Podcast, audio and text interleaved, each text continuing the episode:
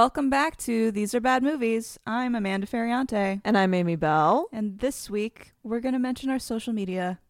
Yeah, because we have it and we forget to mention that a lot. Because we really can uh, use your support. Like, it, really helps us. To feel appreciated and, And- valid and like we're not speaking into the void. And making a connection with people. We're in deep need for connection. I have made a friend from this podcast. You know who you are, possibly. If if we've recently become friends via Facebook because of this podcast, uh, that's you. This feels like a Craigslist misconnection ad. I know. anyway, check us out Facebook, the Twitter, Instagram. We post about new episodes and Amy checks those things. So check it out. yeah, I like to engage with people on these subjects deeper. So Yeah. come at me. Let's go. Do it. And with that out of the way, this week we're going to watch a movie that Amy's bringing to the table. Yeah, we're gonna watch a classic, the uh, 1927 movie Metropolis, directed by Fritz Lang. which you've seen before. I have seen before. I have not seen it, but I'm aware of it. Have you read anything about it?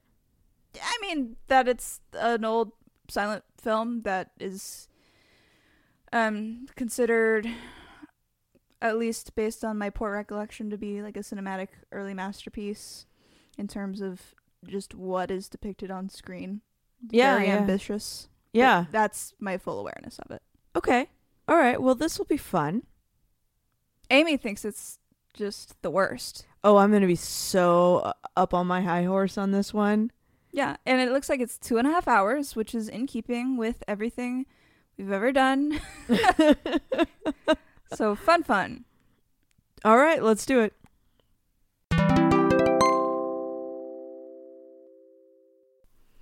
We're back. That was a whole movie. It was a whole movie. It was fun, Yeah, it, it it's visually pleasing. incredibly so. Yeah, it, artistic. It's it's more of a work of art. It is very much a work of art. I agree with this. There were shots.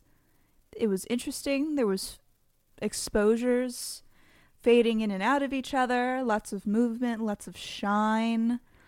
Um, they got, you know, lots of soft uh, filters in the right place.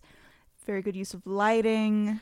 It painted backdrops at times that were just Mm. added a surrealistic cartoon element to it that didn't quite hit cartoonish. It was tastefully done. It's it's like a precursor to the painted backdrops in Star Wars, for example, Yeah, it was it was beautiful. and, and notably, the scene where I yelled, "They put the camera on a swing," they did.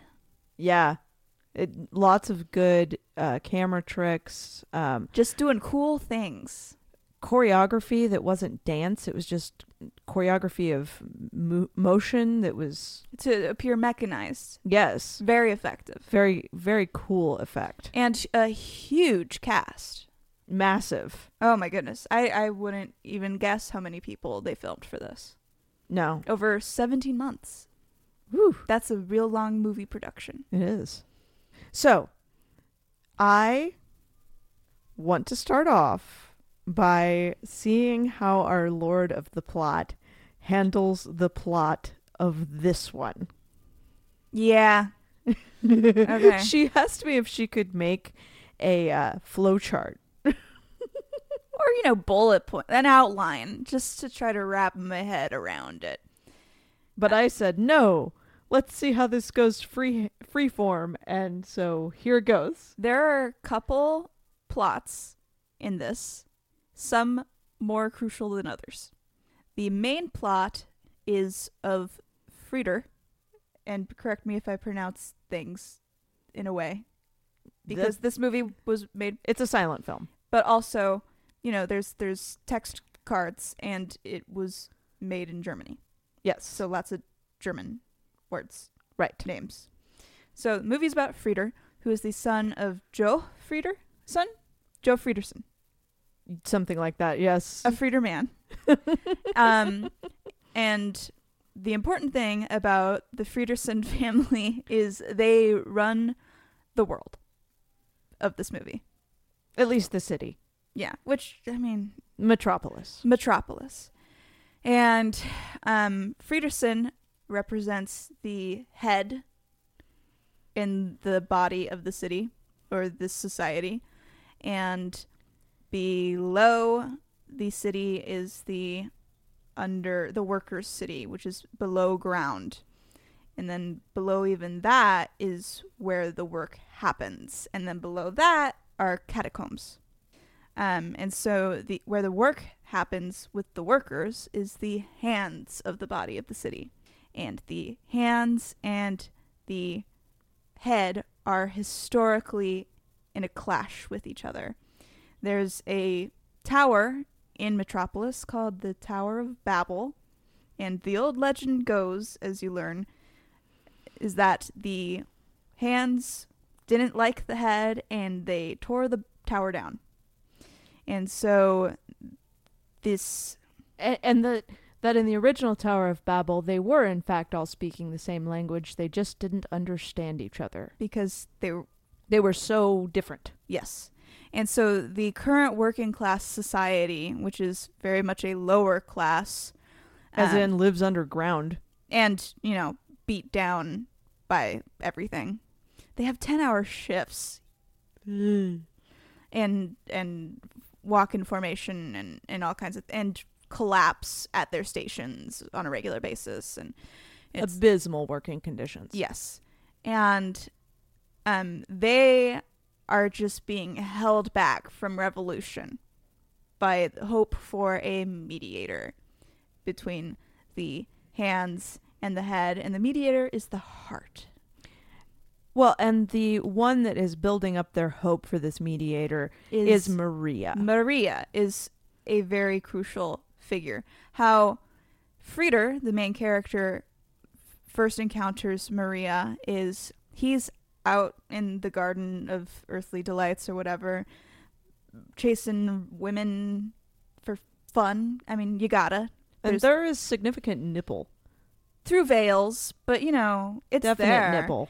And he's like, this nipple pirate lady, I'ma chase her. And they chase, and it's very flirty. Frolic, frolic. And then Maria comes out from the underneath, and she is surrounded by a horde of worker, Grubby children. worker class children, and and they are hanging on to her like she's Madonna, and she's uh, framed and lit beautifully. And Freder sees her, and it is love at first sight. And she's brought the children up on a little field trip to tell them, "Look at these frolickers." They are your brothers and sisters. yes. They And- just say brothers, but well later sisters is used so Yeah. uh, anyway um and then you know they're escorted away by security and Freder's just like oh my gosh i need to know who this woman is and so he ventures into the belly of the machines. Yes, and there he witnesses the synchronized movement as all these people act as as human cogs to keep the machine running, and he sees an explosion, um, which is the result of poor working conditions and design your machines better, please.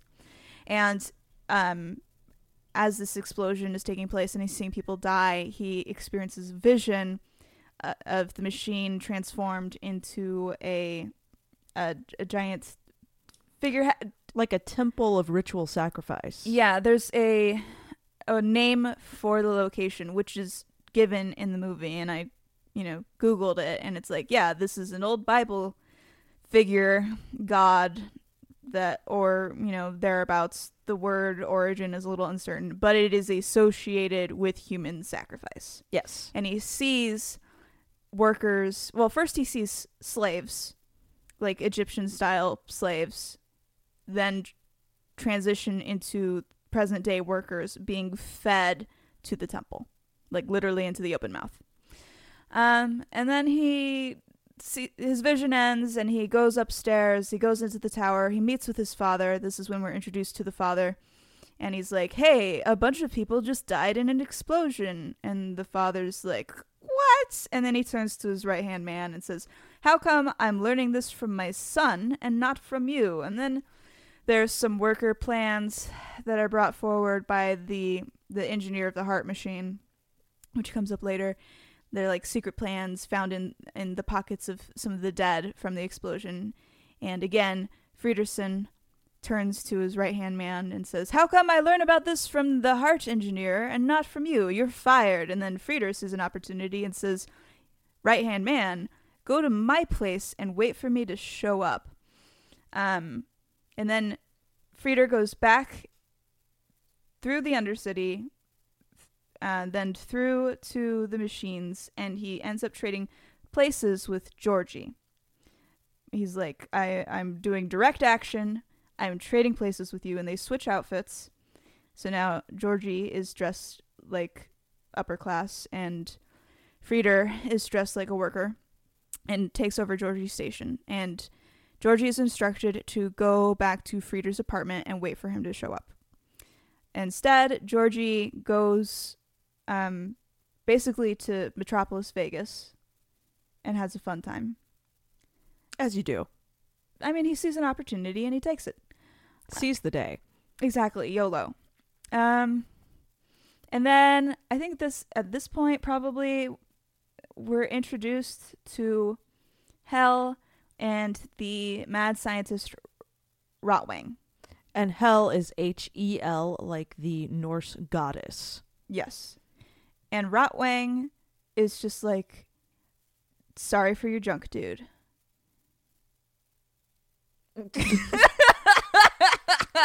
is, is that how he was? well, no, I'm just saying if we're talking name origins. uh, I Yeah. don't know how these things are pronounced. That's how it's spelled. Well, you said Rotwing, but it is spelled Rotwang. It's the Midwestern versus uh, West Coast accent. Anyway, um, so Fredersen and Rotwang know each other because they both loved the same woman. Only Hel. Hel decided to be with Fredersen and, you know, bore his son Freder and then died. And now Rotwang has figured out a way to resurrect Hel. As a robot. He's made a robot woman. Beautiful robot. Yes. Um, and then eventually the 10 hour shift that Freder has endeavored on ends, and he joins a bunch of other workers in attending a subversive meeting where Maria preaches her gospel. And at this point in the meeting, Freder's like, hey, I'm totally the mediator. Of course. That's me. Um, and then some other stuff happens. Eventually, Yada, yada, yada. it's a two and a half hour long movie. um, eventually, it is decided by Fredersen that the robot needs to be made to appear as Maria, as a so that she the robot can be used as a kind of false prophet. It's called the False Maria. Is that what it's called? Yeah. Yeah. When people write about it, it's Maria and the False Maria. That makes sense. Um, uh, th- there's a lot of archetypes and obvious symbolism. Like, anyway, we'll discuss that later. And that happens once Maria is kidnapped. We get false Maria, who basically leads the upper class of Metropolis in revelry after she leads the lower class of Metropolis to destroy the machines. And basically, the entire Undercity is emptied of adults as they go to destroy the machines. And only after the mach- machines are destroyed, after they they knock out the heart machine engineer, he wakes up and he sees the destruction and the revelry because they're they're celebrating the revolution. And he asks, Where are your children? and it is at this point in the movie that I sit back and I go, oh no, because I have a recurring dream that she's forgotten she has a child. for years. And I'm like, this toddler is my my flesh and blood. How did I forget?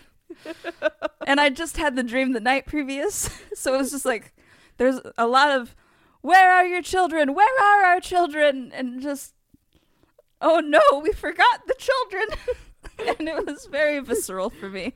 And anyway, it turns out they did forget literally all of the children who are now in the Undercity, which, as a result of the machines being destroyed, is flooding and falling apart. And I don't know if any of these kids can swim. Well, but no, no fear. The true Maria has rounded them up and She is arrives. leading them to safety. And then Freder and Right Hand Man show up, and there is a genuinely upsetting escape scene. They end up having to climb the stairwell of an air vent, which is then blocked off with a barred door. And this stairwell is packed chock a block full of little children's bodies to the point where Freder has to climb up a support beam to even get to the top. Oh, Otherwise, he'd have to yeah. step on children every bit of the way. And then, so they all get out, but tough to watch. Yeah, as the water's rising. Yes. Yes. Yeah. And you know, people can die in crowds like that. Just uncomfy visuals. Um, and then they get up there, and the the two crowds, the, the, the upper class and the underclass, meet in the middle outside of the church. Also, there's like a bunch of prophesying throughout and visions that that Freder has. But anyway, they meet in front of the church, and it's oh, and this is when false Maria is being burned at the stake Yes, they realize that she has tricked them. and led them astray, and done terrible things for their society. And she is just gleefully getting oh, burned Oh, at the like, stake too. full on witch style. It's very good acting for that kind of acting. Um, definitely an older. Oh yeah, it, it's a Stop. complete foreign to us uh, as a society. That's not what we would expect from acting now, but for this film, it was really good to the point of I don't think you really needed to rely on the um, cards No, it to was understand the plot as complex. well the majority of the plot. There's some plot stuff that I didn't figure out until I w- read Wikipedia, and I was like, "Is that what they were trying to say?" um, and I think it would have been even less clear for viewers of the abridged cut. yes, We watched the complete cut that got restored around 2008. Uh, they found some some reels in Argentina of miss entire missing scenes. which of course it's Argentina. I don't know anything about it. Well, Um, without giving too much away, a lot of Nazis escaped to Argentina. Makes more sense. Okay. Um, and then and as the fire burns, eventually it is revealed that False Maria was a robot the entire time. And some Maria, while she sees False Maria being burned at the stake, is hiding in the alcoves of the church. And eventually, Rotwing finds her there and has decided to make off with her and takes her struggling and kicking and screaming to the the roof, the parapets of the church. And once False Maria is revealed at the stake, um, the crowd's attention turns to Rotwing and Maria fighting along the roof, and Freder decides to join in an attempt to rescue her. And he gets up there, and then they climb up the very, very steep roof, and Maria's hanging on by two hands, and then eventually Rotwang and Freder like literally tumble down the sloped roof onto the parapet again, and it was again upsetting to see. it's not CGI, folks. like Ooh, it's any wonder there weren't more injuries on set. Um, and then, um, eventually, Freder overpowers Ratwing, who falls off the church to his death, and he then, on the ground floor, is there to act as mediator to join the hands of Fredersen, his father, and the heart machine engineer because they wanted to join hands but were unable to because of their differences. So he stepped in as mediator and heart and made that happen. And is there anything after that? I think that was the end. I think that's basically the end. Yes. Yeah, I feel really proud of the job I did just now. I, I am. It's better than I thought it was going to be. Ditto. Yeah. There's a whole heckin' lot. Yeah. Um. You did mention that there were subplots, which Well, there's the whole kidnapping thing with Maria. yeah, but that's how she gets. yeah, but like the, the, the like the that Rotwang esteems her to be a love interest is very odd, and I, I guess uh, in the Wikipedia, only then was it clear that there was a love triangle between Fredersen and Rotwang and Hel. Oh, that was not clear to me watching it. yeah, I feel like that was on the cards, though. The- I just didn't absorb it. yeah. Um, again, two and a half hours of this. Um, I don't know. Oh, there's the dance scene. Oof. Wow. No, there's a lot of very outstanding visuals that if you saw them, you'd say, "Oh, I've seen that before." Oh yeah. Th- this um. And and not just in other media. Like this has been written about enough uh, on its own merit that you will have chance to cross imagery from it just being on the internet. just the whole vision of futurism that was presented in this movie Mhm. really plays out in a lot of other sci-fi. Yes. Um, the director is also um, the one who established the founding elements of film noir. Yeah, I can see that. Um, a very influential film. Hugely. Um I mean, people talk about Citizen Kane. I would say people talk about Metropolis in the same kind of regard. And as art, they probably should. Mm-hmm. Well, and also as influence on future media. Absolutely. And again, just very good art. Yes. Now. Well, and I am surprised I was able to be so coherent in divvying out the plot, and I really tried to do it scene by scene by scene. Yes. Because if you get into the metaphor, it's much messier. Like anyone who who's listened to that rehash and didn't immediately think, ah, so Freder is Jesus. maybe, There's so many mixed metaphors though. maybe. And I think there's one metaphor in this movie. well, there's there's the the, the class struggle, Uh huh. but I mean, th- like they they bring a lot of Bible into it. Like they They talk do. Tower of Babel. They talk the Great Whore of Babylon. like Yeah. like they meant to make you think of Jesus. yeah. But to me, this movie has one metaphor, and that is Nazis. Period. It's a Nazi movie. The whole plot is upholding Nazi ideology from the ground level. You're gonna have to explain that. I know.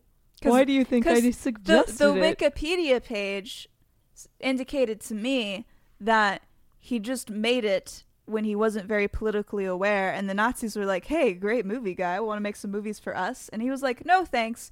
But his wife, who became his ex-wife, was like, "Oh yeah, Nazis, love that." Yes, And then he had to run away. yes, but his uh, his wife at the time was the writer of this movie. I thought they wrote it together. She's the primary screenwriter. Okay. Yeah.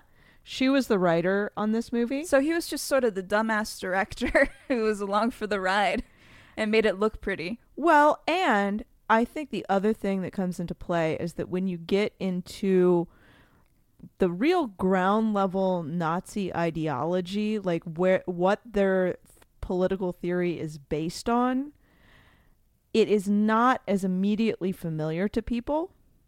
And if, especially, this came out in 1927. So, without being well studied in what Nazi base level ideology is, Mm-hmm.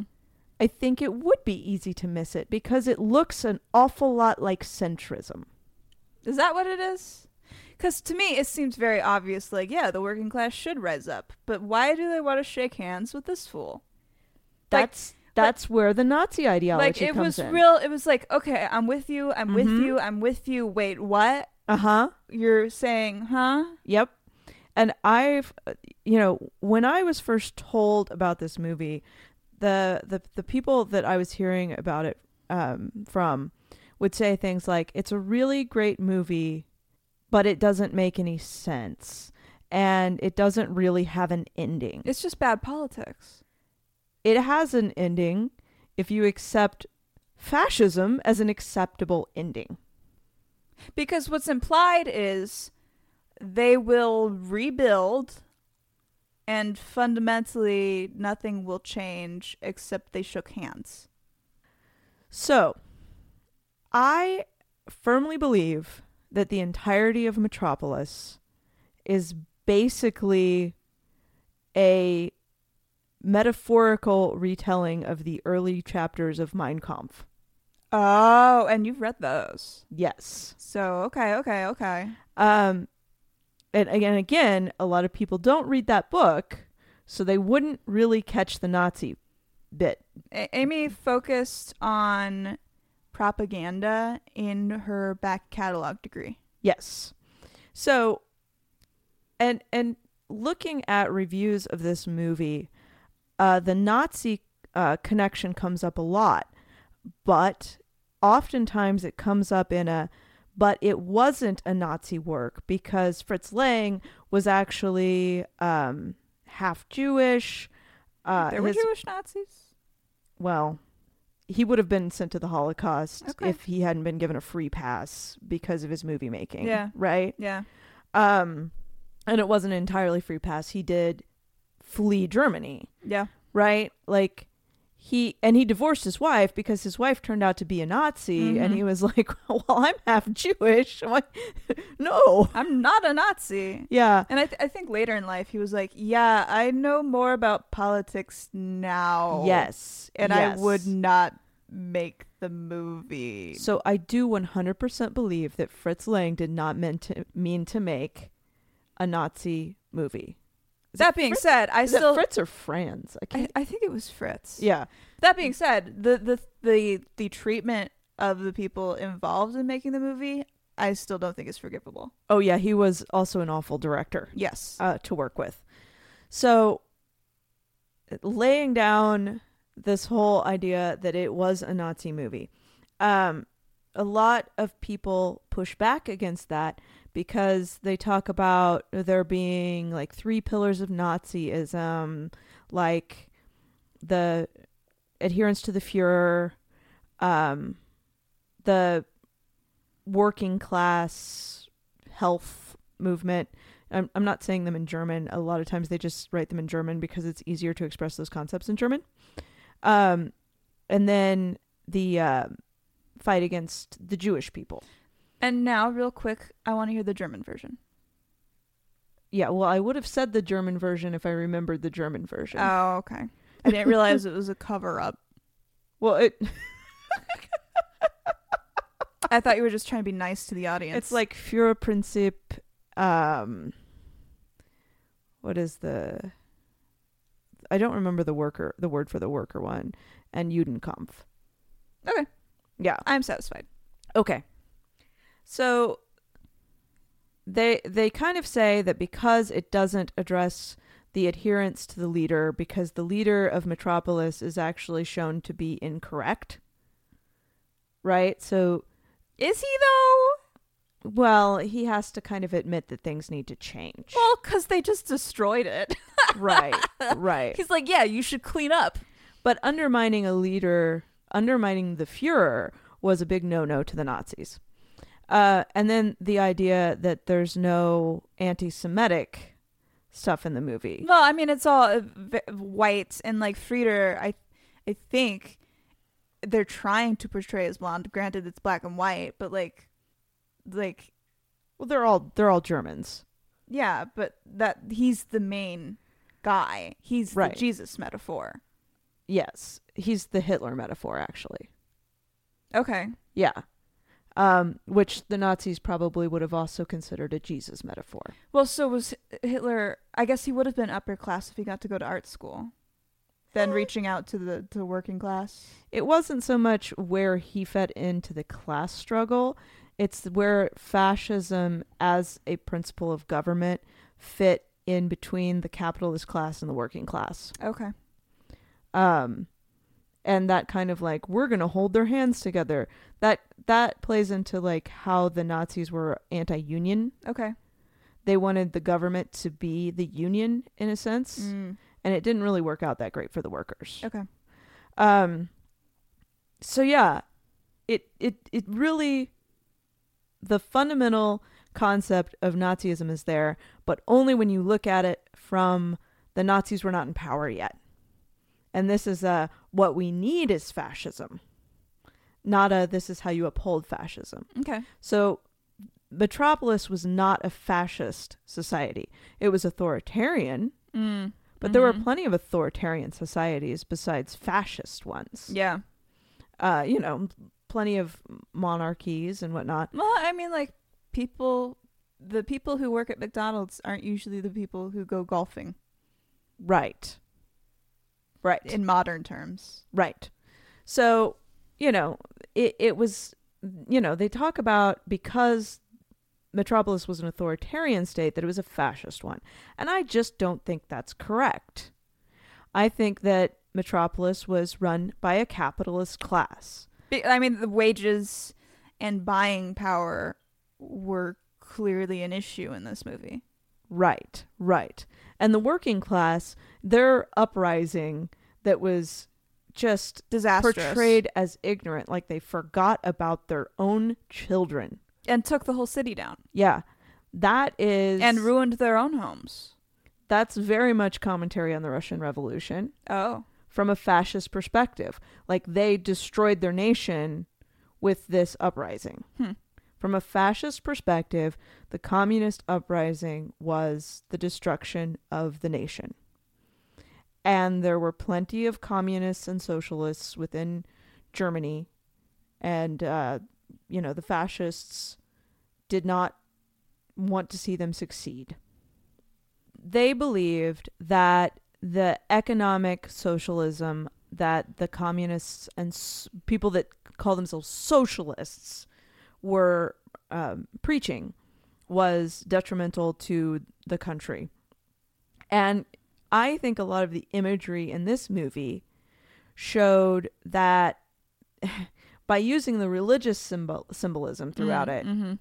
and the following of the false Maria kind of undermining the church, the culture, the roots of the community and family. And she specifically leads the workers to do the uprising. She's like, now's the time to do it. You were Right. waiting, do it today. Right. So to me, the worker uprising showed a uh, a break from traditional values at the expense of their children and losing their minds. It's a very fascist um, representation of what communism looked like.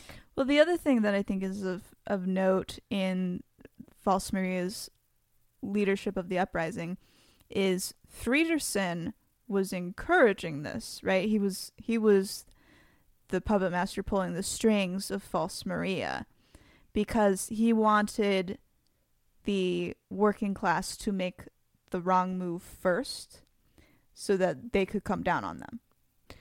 Yeah, uh, sort of. That's how I read it. It it, uh, it also looked like maybe Fredersen didn't really know how much danger he was putting himself in by doing that, and that he was actually encouraged by Rotwang.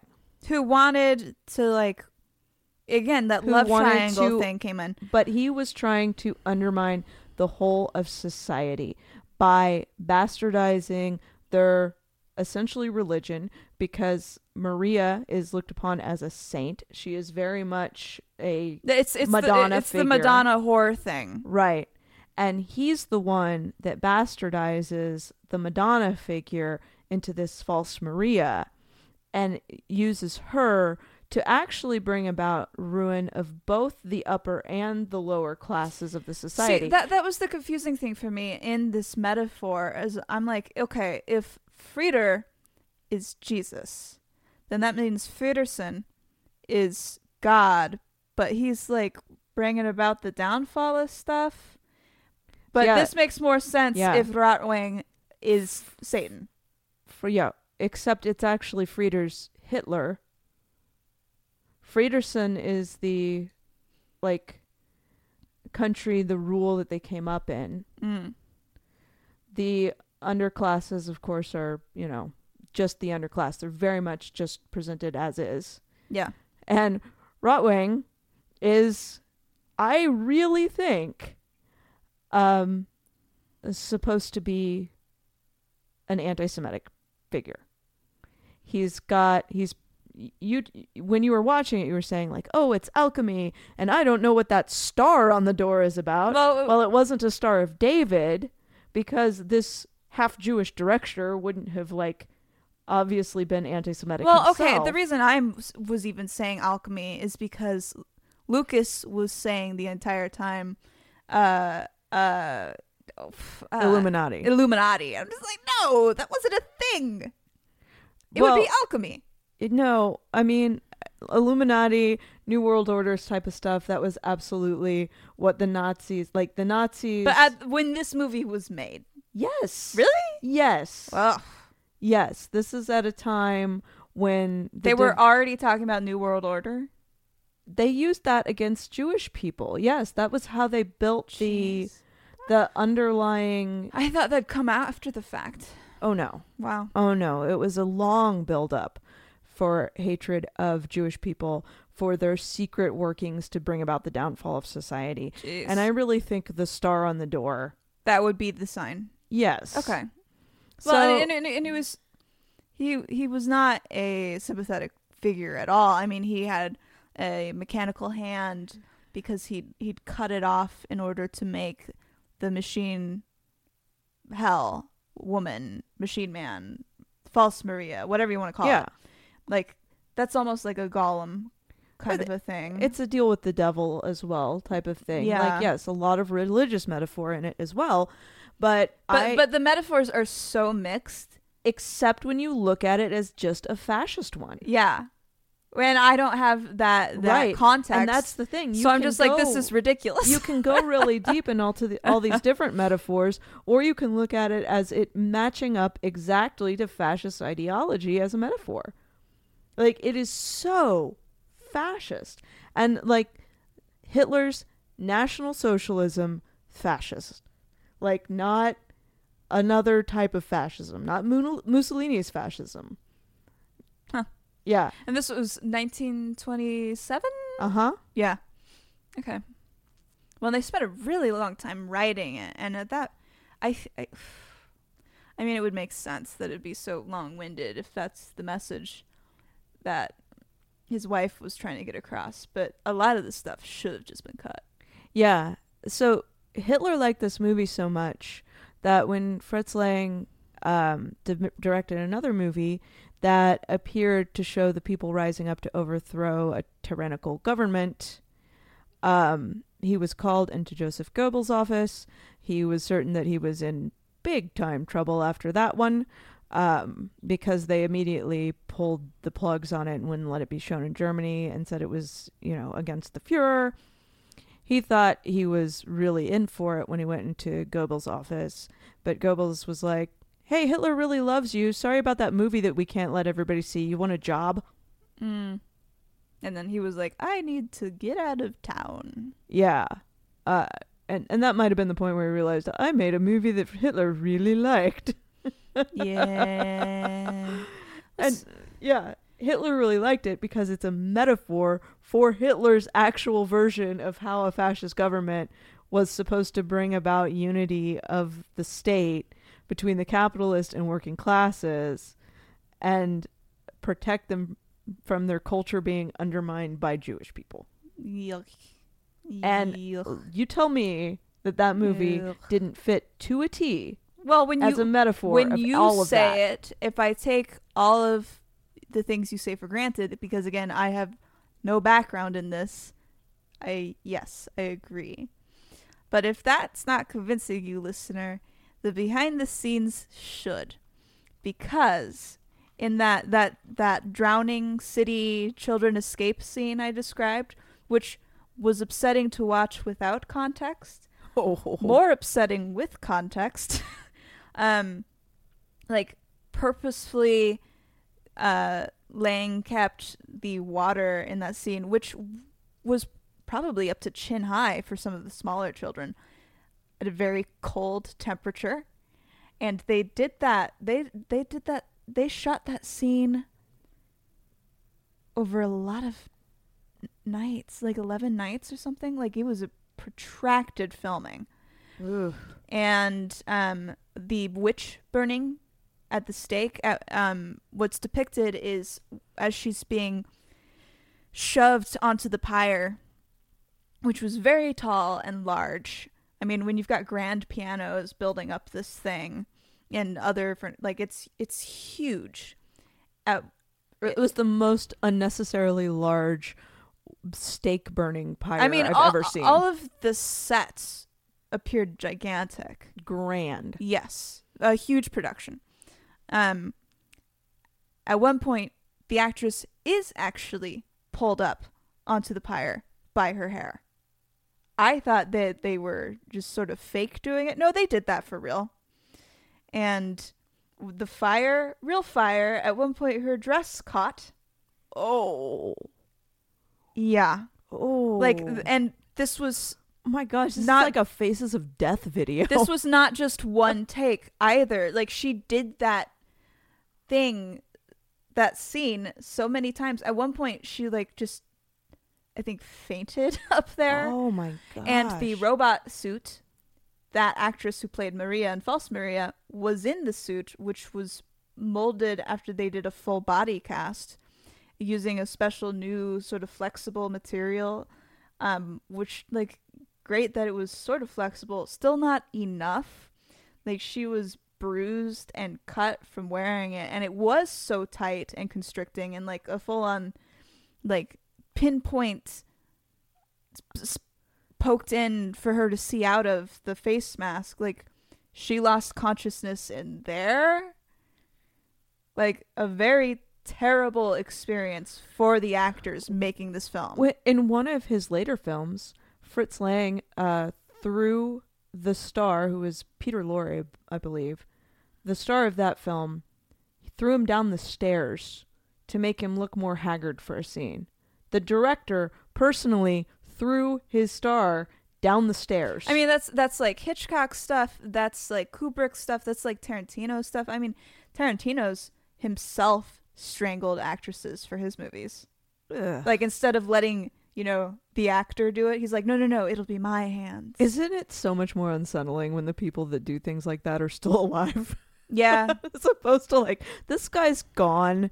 He died in the 70s. No one has to deal with him anymore. yeah. But so even if you don't take Amy's word for it, still a bad movie. Oh my goodness. It, it's, I mean, beautiful to look at, but yikes.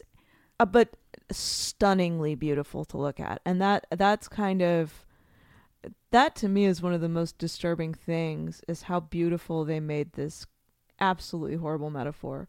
Beautiful. Well, they had the resources, they had the time. Um, yeah, but beauty is appealing. it like is. like okay, when you look at it from a propaganda well, of course they're going to make it right? beautiful.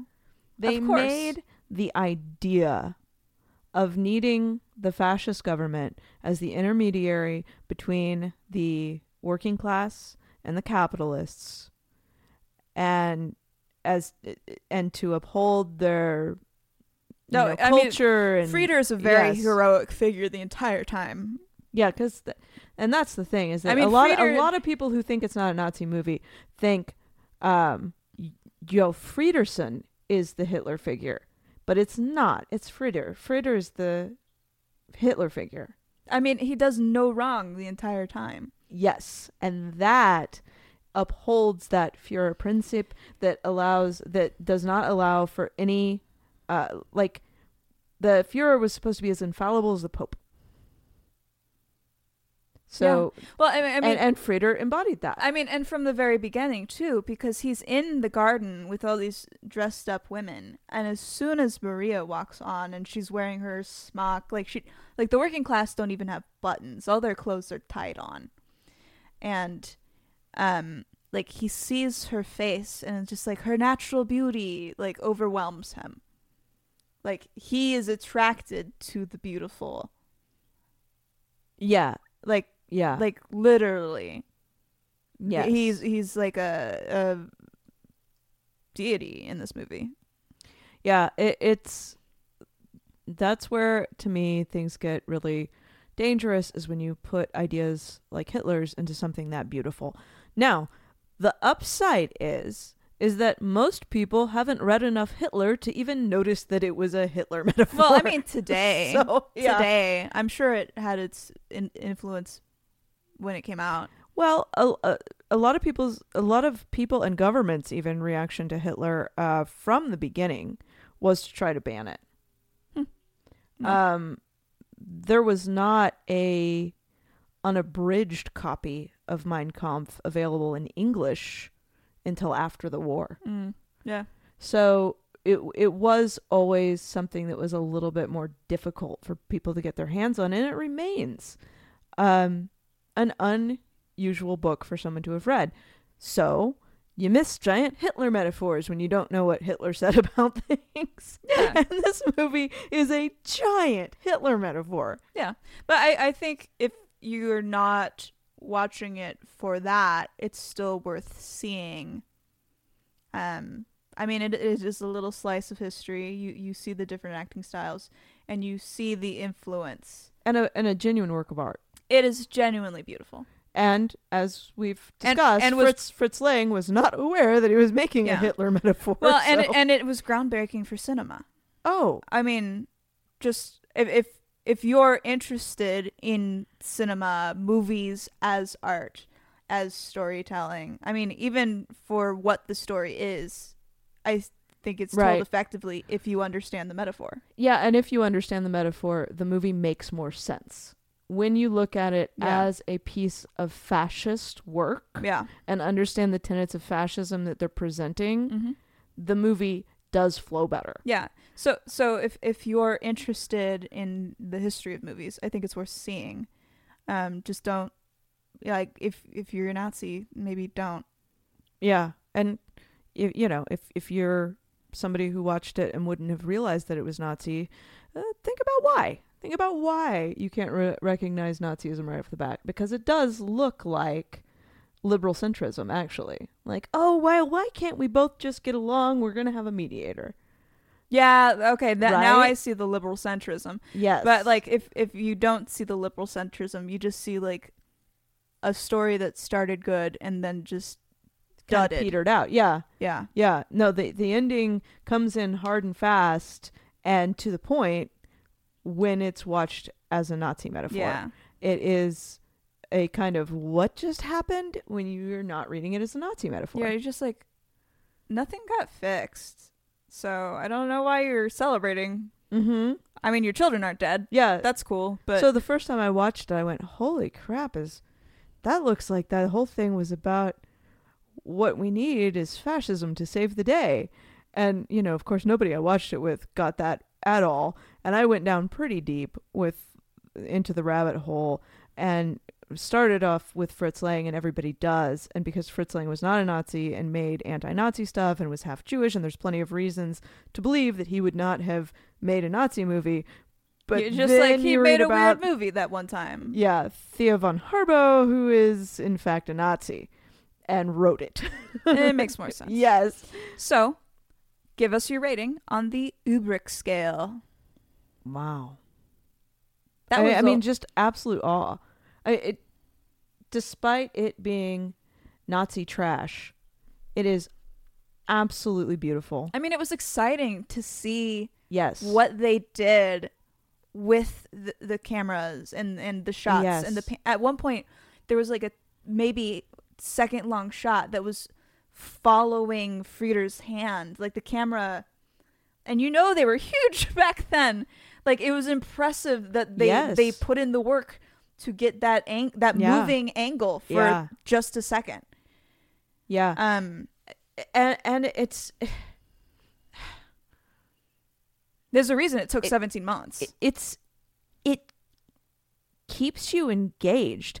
It's really shocking that a silent film can make two and a half hours pass by so quickly. Mm-hmm. No, I mean as uh, as medium, very well handled. Yeah, terrible movie. All right, Amanda, what is your Ebert rating? Huh? Huh? Huh? I mean, I'm mixed. Like, there's the two aspects. Yeah, it, it you definitely don't want to be like, oh, that was some good Nazi stuff. Well, I mean, before I knew, before I know, I know. before I knew the Nazi stuff, it was just like I don't understand what they were trying to say. I know they were trying to say something very hard. but they were not speaking in symbols I understood.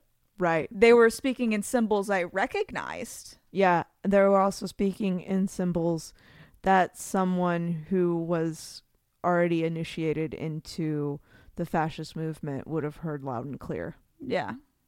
Well, I mean, hey, at least there's that. I Yeah. was not initiated. That yeah, good good on you. Thanks. All right, remember everybody, we are professionals. Don't watch these at home.